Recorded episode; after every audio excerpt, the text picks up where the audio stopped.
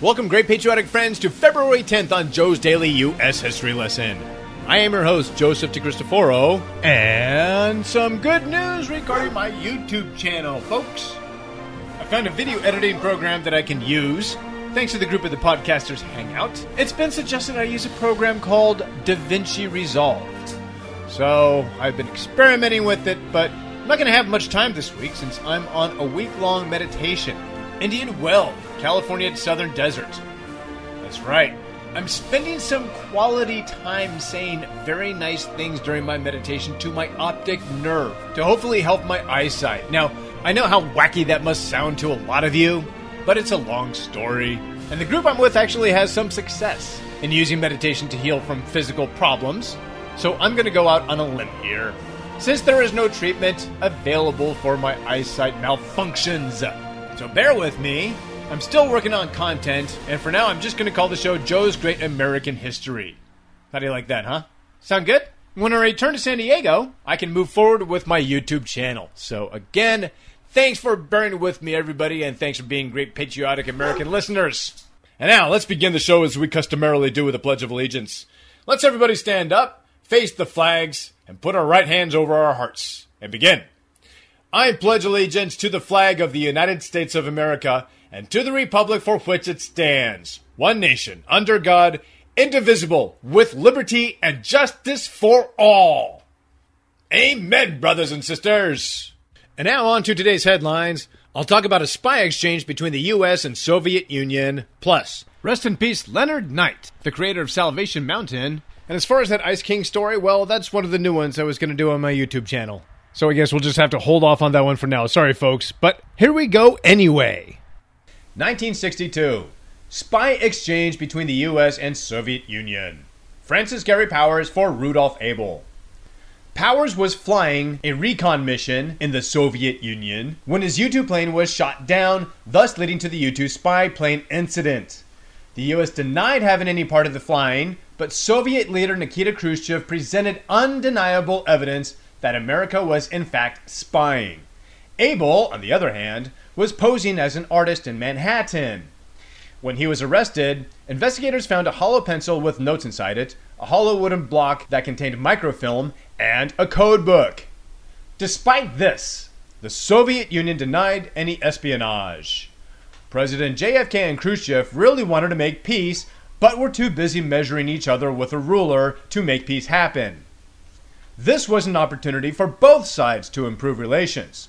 The exchange took place at the Glienicke Bridge that linked East and West Berlin, February 10, 1962. 2014, Leonard Knight, artist of Salvation Mountain, passes away. I believe he's absolutely right when he says that God is love and God loves humankind, and perhaps I'll find out for sure someday sitting next to Leonard having that discussion on a cloud somewhere in heaven, but hopefully not for a very long time yet.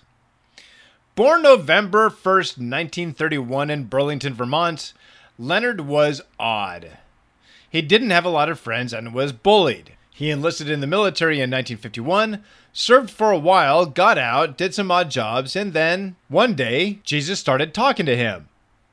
Age 36, he got into a debate with his sister regarding Jesus, went off in his VW bus, alone, and recited the sinner's prayer Jesus, I'm a sinner. Please come upon my body and into my heart. And he said it over and over until he got his vision. Knight went to churches and explained his visions, but was discredited by deities who thought that Knight was just too much of a simpleton. Meanwhile, the simpleton saw more than any deity could at that time, so Knight decided to spread the word through the use of a homemade hot air balloon. Stop laughing. True story. He drove his van to Nebraska and went to work on the world's largest hot air balloon that would read God is Love. So he went and got some fabric and material and tried to make this balloon, but thankfully it never inflated. The Lord works in mysterious ways, it's been said. This balloon may not have been a good idea, even if you did take a pair of male and female animals of every species on Earth and try and squeeze it in the box. It probably still wouldn't work. Then again, what do I know? Anyway, Knight moved to Imperial Valley in SoCal, where his van broke down, and he could spread his message with gallons and gallons of spray paint. right there on Salvation Mountain. My understanding is that he didn't actually purchase the land. His VW just kind of broke down right there, and so he went to work. It's in a strange area of California called Niland, which has Bombay Beach, which is a wasteland of old cars and scrap buses, right next to Slab City, which has World War II vehicles rotting in the desert. Squatters and other folks in RVs actually stay for the winter in these places. But anyway, started in 1985, Leonard grabbed some concrete, shovel, some sand, and lots of paint. He built and built and built on this land with biblical verses and reminders to repent until the mountain he built collapsed. He started over using adobe clay and straw. In the 90s, critics of the mountain called it a toxic waste dump and threatened to have Leonard's Mountain of Message moved to a burial site in a Nevada waste dump. But Leonard had some fans and a little bit of Jesus, who got California Senator Barbara Boxer on his side calling the mountain in 2002, quote, a unique and visionary sculpture, a national treasure, profoundly strange and beautifully accessible, and worthy of the international acclaim it receives, unquote. This would help the land to be preserved as a national monument. But Leonard's health continued to decline as he aged, and after 2010 was placed into a nursing home in El Cajon, about 10 minutes away from where I live, actually. On this day in 2014, Leonard Knight passed on to meet Jesus in person, and his legacy continues to live on. His mountain still needs a lot of paint if you want to help out.